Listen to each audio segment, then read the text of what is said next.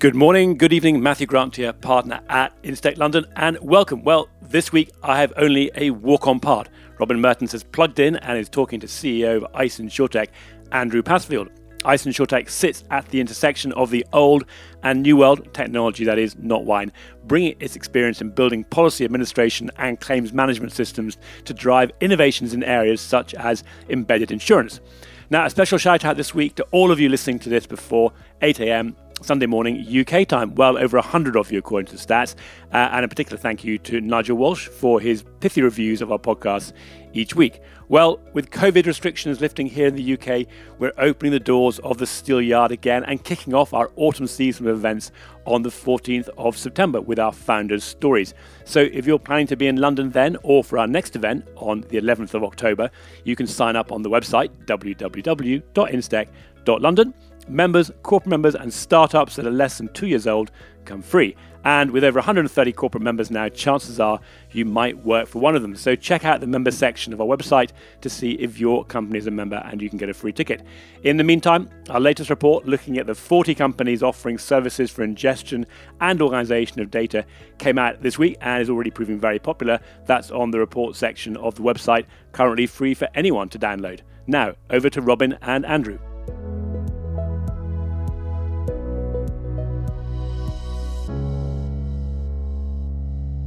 Hello, everyone, uh, and very warm welcome to this week's Instech London podcast. Uh, I'm joined uh, today by Andrew Passfield, who's the CEO of ICE InsurTech.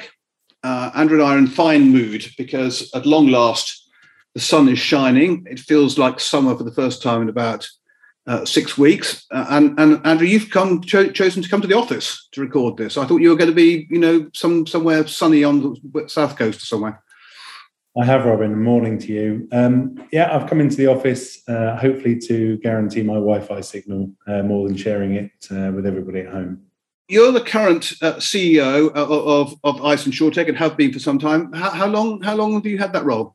I've officially been CEO of ICE and InsurTech since 2016, running the business uh, on my own. Uh, previously, I founded the business back in 2002 with one other. One other, so we very much jointly ran the business together.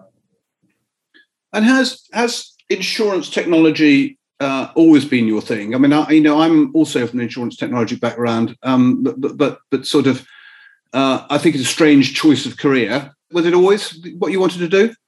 I've been in the sort of technology side of insurance for a long time. Uh, I actually started working for a direct insurer back in 1983 uh, and worked on the underwriting side for a couple of years, but had a a sort of chance conversation with their IT manager at the time uh, over a game of squash, and uh, he offered me the opportunity to do an aptitude test and, and see if I wanted to to join this IT revolution in in insurance, which I did back in uh, 1985. I think back in the, that time there were few developers and plenty of underwriters, and it was probably a much better sort of choice of career. Was it? Was that part of the thinking? Yeah, I think it was. I think it was doing something different. I was young. No one knows what they want to do really when they uh, when they leave school and sort of full time education. Um, so I saw it as an exciting opportunity. It was that long ago. It was actually called data processing department rather than the IT department. So uh, that definitely ages me. But I I sort of got into insurance. Careers were were sort of tough then, uh, and jobs were tough. Um, but uh, I had a couple of opportunities. One with general accident as it was then. Uh, I remember being interviewed and, and, and, offered a job by a guy who had uh, three foot uh, towers of paper files on his desk and a giant ashtray uh, full of uh, cigarette butts in the middle, which I didn't find particularly appealing and I had an interview with a, a, small direct insurer that had just started, uh, interviewed by their CEO, uh, and we spent 45 minutes talking about uh, my passion and his, or my passions and his, golf and football. Um, and at the end of that, I got offered a job, and that seemed uh, a, a much better option than, than a desk full of paper files and cigarette butts. Yes. If I think about that, uh, I think one thing has changed, which is the cigarette butts, but I, the, the, paper files are probably still there.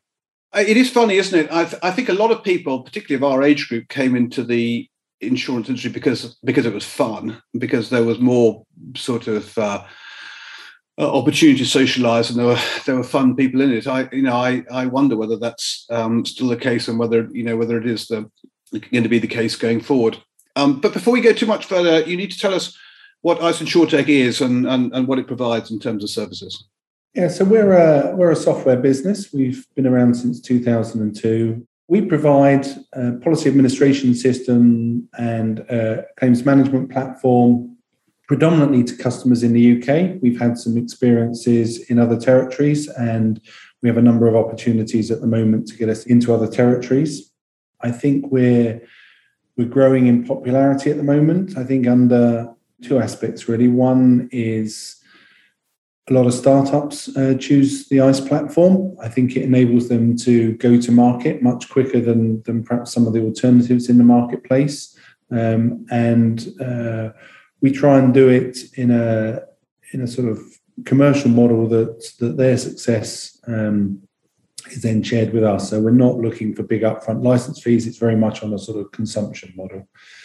And I think the second type of customer is is some of those sort of niche players uh, and, and, I'm sure people know a lot of our customers, but um, you know we've recently put the likes of MCE, uh, the largest motorcycle insurer alive. We've had ERS as a, a very niche um, uh, motor um, syndicate at Lloyd's. We've had them as a customer since 2013, uh, and we've enabled those who are on a lot of legacy platforms really to have a, a much more agile and modern platform and move into the digital world. Is that why the, you use the word InsurTech in the company name? I, you know, I've known you as ICE for a long time, but what, what ICE InsurTech was that to kind of brand you as a sort of modern, cool, super bit of kit?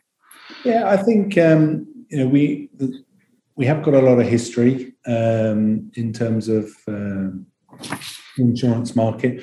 We actually uh, underwent uh, a change of name in 2017 uh, and under a change of ownership. Um, and uh, we needed a new name.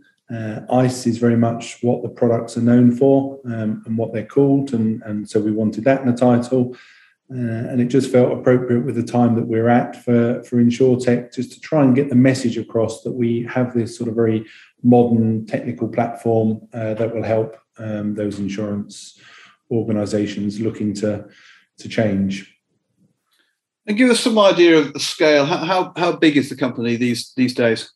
We're based down in Camberley in Surrey. Um, we're about 102, three people at the moment, um, continuing to grow uh, despite the pandemic. We have a couple of offices, uh, one in Malaysia, a small development team over in Malaysia. Um, one of our our long-standing colleagues uh, moved back to Malaysia, and we've built a small team around him uh, about four years ago. And um, through our parent company, Acturis we have uh, capability in Poland. So we're now starting to grow a, a, small development team in Poland as well. But most of the staff are based out of the Camberley office, although obviously we've been working remotely and, and people continue to work remotely. Are you planning to go back? What What's going to be the the rules in the in the, in the when it comes to September October?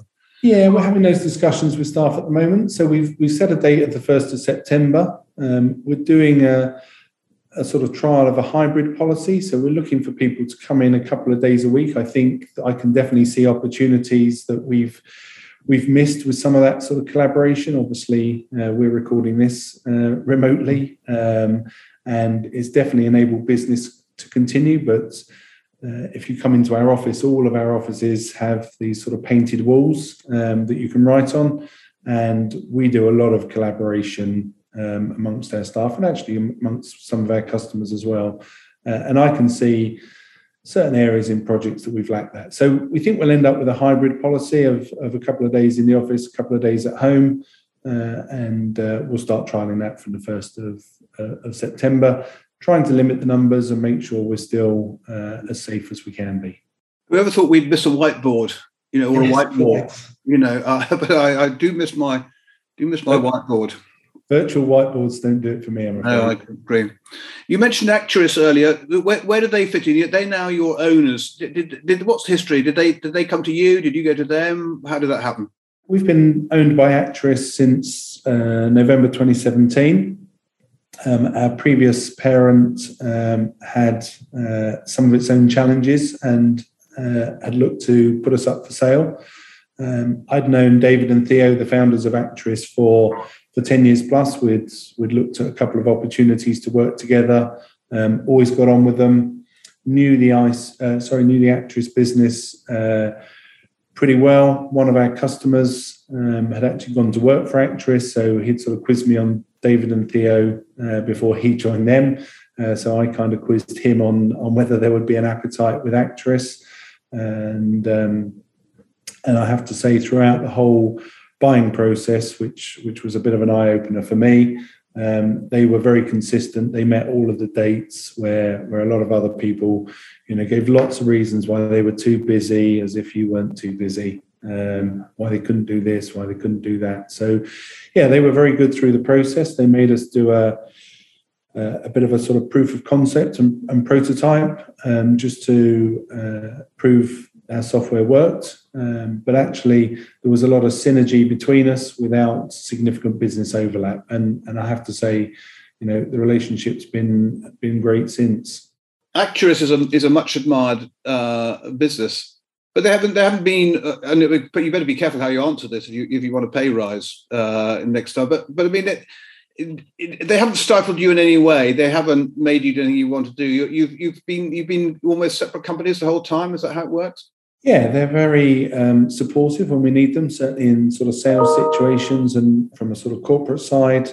We're not, as an organization, big on lots of group policies and you know buying powers. So they pretty much leave uh, every company to get on with itself. There are a number of companies in the group in, in different territories. So we have businesses, uh, sister businesses in Copenhagen, in France, in Germany, and, and, most recently in Canada, as well as the um, Acturis operation uh, in London.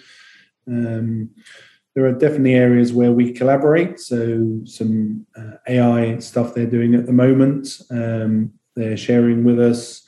Uh, we certainly look to share common platforms. So where there's opportunities to integrate with the price comparison websites, we use common um, common third parties to do that sort of thing and, and kind of collaborate there. So yeah, all in all, I've been um, been very happy. They've they've let me get on with running the business and, and the management team, uh, and I'm pretty sure they're very happy with the results as we've more than uh, doubled in size since uh, since they bought us. Yeah, and they give you a kind of credibility in the space. So I would say that in 2020, one of the deals in the UK that got people really talking and talking about you guys was the John Lewis Munich Re tie up. Tell us a little bit about that and how it came about. We're very excited to be working with um, John Lewis, and uh, that was a deal that um, was partially helped through our relationship with uh, digital partners. So back in 2018, we'd implemented uh, a policy system for a business called Ticker. Ticker focused on sort of telematics uh, for young driver, van drivers, and, and um, increasing their range now with things like electric cars. That had been very successfully implemented in about five months, and I think we impressed uh, digital partners uh, with our approach, with a with our software. So they introduced us to John Lewis, who who were having early conversations about bringing this new connected home proposition to um, to market. Were you the only ones considered by John Lewis? I mean, they walked into you and said it's yours. How did it work? I think they'd uh, been given a, a, number of providers um, through some consultancy they'd taken on uh, with one of the big four consultancy companies. Um, they also had an influence from digital partners, but actually, uh, so so they went through a sort of selection process and a, a, a, sort of half day's presentation with a with a number of providers, and actually we got rejected um, in the first instance. Um, partly, I think we we take a very open and honest approach to our sales. Uh, we told them where we were with our sort of full cycle APIs. They were they were coming, but they were not there on that day, um, and so they choose chose that as a reason to um, to reject us. So uh, I'm not one to not one to give up easily, Robin. So uh, I I badgered them. I talked to digital partners. Um, we showed them where we were uh, and kind of what we were doing, and um, we quickly got engaged again after that. And um, uh, and within within a few weeks, they they'd selected ICE, uh, and we were delighted to go on that journey with them. Well done. It's a lesson for us all in there um, somewhere. And, and then presumably, having got that and caught a lot of attention with it, you'd like some other deals along those lines. They can really shift the dial, those deals. Yeah, I mean, we'd previously done a deal with the AA. Um, so that was another big name for us in terms of uh, size of customer and and sort of brand that um, ICE could attract. Um, John Lewis, uh, we were very pleased to uh, to win, as I said, and and yes, we're we're continuing to win business. We have three three new policy implementations going live between now and the end of the year. Um, so those will be announced over the next uh, next uh, few months. Um, but I think that goes to show the strength of the sort of ICE brand and the capability we have. We've talked before, and, and we've written uh, about this sort of embedded insurance uh, trend, you know, and and you know the John Lewis uh, example is a is a really good one. Um, you know, for that where you take a strong brand with distribution capability and you add the right insurance tech to be able to sell well what their customers want.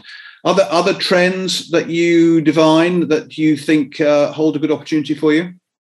I think if you look at uh, where we're winning business now and, and those organizations that are coming to us, um, we're seeing a lot more sort of technical savvy MGAs, if you like, coming to us, um, wanting more of a core platform. So previously, where people had perhaps tried to build core platforms, um, some some successfully and some less successfully, we're now seeing people wanting to sort of focus on those elements that add real value to the business. So it might be sort of AI decision making, it might be their own rating engine, it might be controlling their own customer journeys and the messaging. But actually, what they want is a is a core policy administration system or claim system. Um, and that's where we're seeing a, a, a lot of success now. So a lot of sort of tech savvy organizations coming out to the market and you know there's a number um, being talked about in um, in in the likes of Post Magazine. You see those um, organisations that uh, are just trying to do something a little bit different in the organisation, but fundamentally they've still got to transact uh, insurance. And I don't think, you know, whilst our software um, gives them the opportunity to embed their intellectual property and their their unique processing, you know, fundamentally transacting an insurance um, policy and collecting premium, there's nothing unique about that. The unique piece comes in that customer journey. I'm convinced that the best opportunities in insurtech to create value and to make money right now are in the space of which we call tech-enabled MGAs. These MGAs moving in with a greenfield site to build a technology that just about does everything between the customer uh, and the capacity. And you can see from the sort of valuations that uh, Zegos and Bought By Many and others are getting that that uh, that view is shared by investors. And it must follow as night follows day that those who can provide the technology, you know, have a big opportunity too. I think it's a really good space to be in. We definitely see that. Gone are the days when these businesses can afford long startup times, and uh, you know, and they want to work with businesses that are are aligned with them, share their business success, uh, or or if it doesn't work so well, then then obviously share some of that pain, um, but can get them to market very quickly. And I think that's one of our unique selling points. Yeah, um, um, tried and tested. Um, so so when you're not um, selling uh, uh, um, technology and, and telling John Lewis that they've got their procurement process wrong, what what is it that you do? I'd never do that. But um, yeah, when I'm not working, um, all my colleagues and, and, and, people that know me will say um, I'm often to be found on the golf course, uh, which has been particularly difficult in the wet weather over the last few weeks. So I'm always I'm always uh, playing a lot of golf. But actually, I've got a new passion, uh, one that I resisted for a few years uh, because I felt it was an admission of getting old. Um, but I've taken up walking football. I went to one session, convinced by a friend to to go and just try it. And I said, "Fine, I'll try it." And uh, if um, if that's it, you'll stop nagging me. And I was hooked on one session. So uh, so I'm there every Monday and Thursday evenings, part of a bunch of over fifties um, that uh, that play football. I saw a Barclays ad about Barclaycard ad a few years ago about how, and there are lots of men what our age wandering around, you know, kicking a football. Is that what is that what the game is? Walking football. Correct, you're right. So it was a Barclays advert, uh, and actually the team I play for uh, is the team that was in that Barclays advert. No. Um, and uh, yeah, we really enjoy um, getting together. Uh, there's a lot of camaraderie amongst uh, uh, people of that age, and um, I'm a big Arsenal fan. I, I, I fear to say on this uh, podcast, um, but we're now in a, a, mini tournament on the 19th of September, and I'm playing against Arsenal walking football team. So, um, so it just shows you what what comes around even at, at late on in life. Oh, I feel a social media post coming on. What are you doing this weekend? I'm I'm playing against Arsenal. And uh, is this a uniquely UK thing, or are, are, the people doing it in other countries? You know, can you can you have a World Cup or something? Yeah, no, there's um, there's a lot of uh, a lot of interest in this across the world. So uh, the team I play with um, do tours to Italy and Spain. I haven't been on one yet because uh, I've joined during the pandemic, but um, I think I've got my name penciled in for uh, next year. Fab. I should say for those of our because we have quite a few uh, American uh, listeners that this football we're talking about is not your football; it's soccer. Because I, I imagine a game of walking American football, as we would call it, would be a fundamentally different game. Anyway, um, look, I feel as if there's a chance to um, come to some kind of sponsorship arrangement here. I, I think um, next year the InsurTech Walking Football League for men of a certain age uh, is something we should go and work on. And ladies, so there is walking ladies football as well. Uh, well, then now we're talking about the Olympics. I thought the Olympics and mixed and the mixed relays, um, you know, was an absolute revelation, and, and they, can't get enough of that kind of stuff. You told a story earlier which uh, resonated with me, which is you came into the industry because you had sort of shared passions with the people who were, you know, running the company, and and you you thought it would be fun.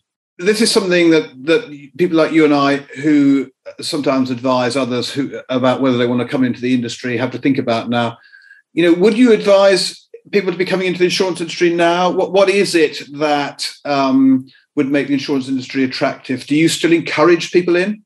Yeah, I mean, I talk very passionately about insurance. I haven't really known um, uh, too much else. Um, I think there's a lot of excitement and innovation around the industry, and the speed of change compared to, to when you and I entered insurance is um, is so much faster these days. We very much uh, undertaken a sort of graduate training program within ICE. It's it's something that Acturis are very passionate about and, and take on in the order of 40 or 50 graduates a year. Um, we've taken on uh, about 40 in the last uh, three years. Um, so we're definitely encouraging people into sort of technology and um, and insurance.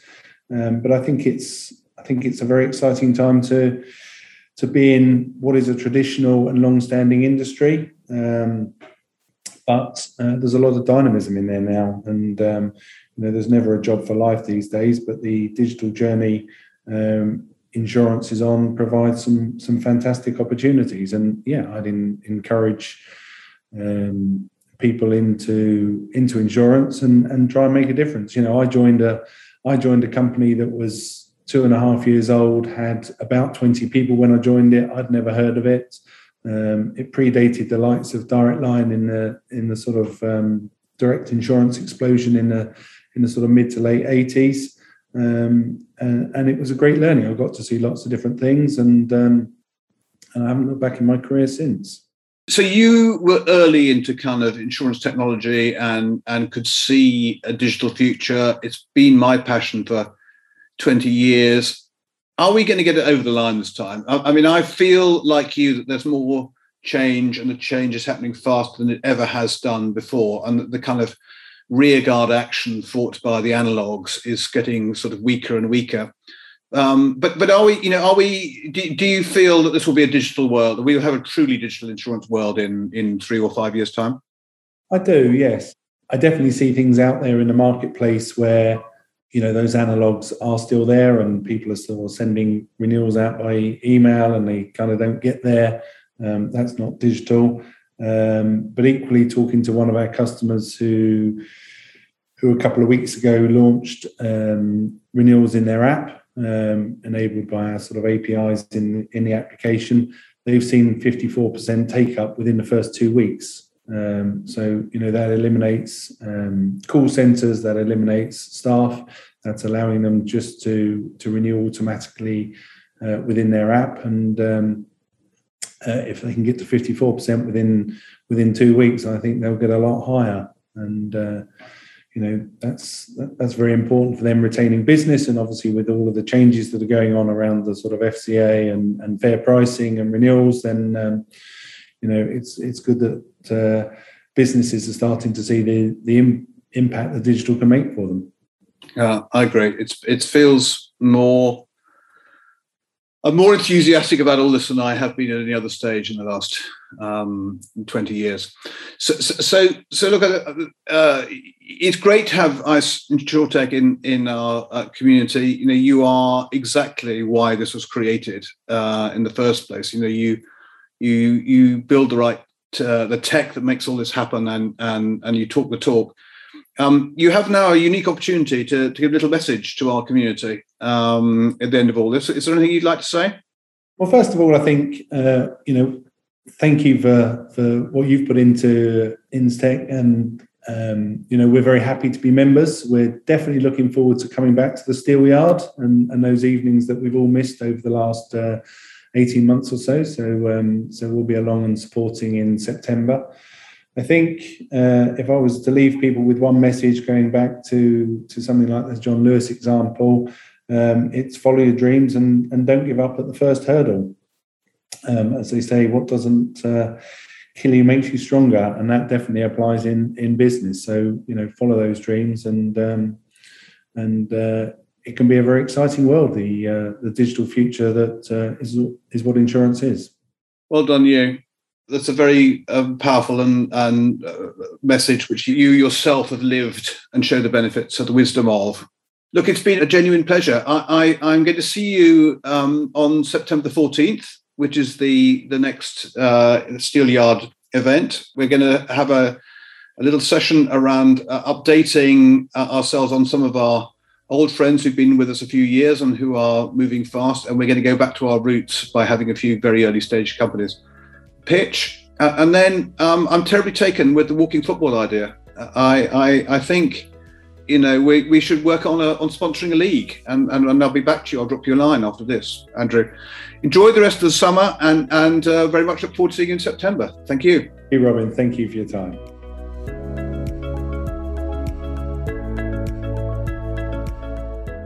Well, it's a pleasant change to be in the audience again. And talking of audiences, we've got over 20,000 people now around the world listening to the podcast, reading our newsletters, reading our reports, and joining us for events. So if you're an insurer and you want us to come and talk to you directly about what we're seeing in the world of innovation, or you're a technology company looking for help in spreading your stories around the world and, of course, finding your clients, then corporate membership might be for you. You can contact Robin Mertens or myself, Matthew Grant, on LinkedIn, or any of us, hello at instech.london.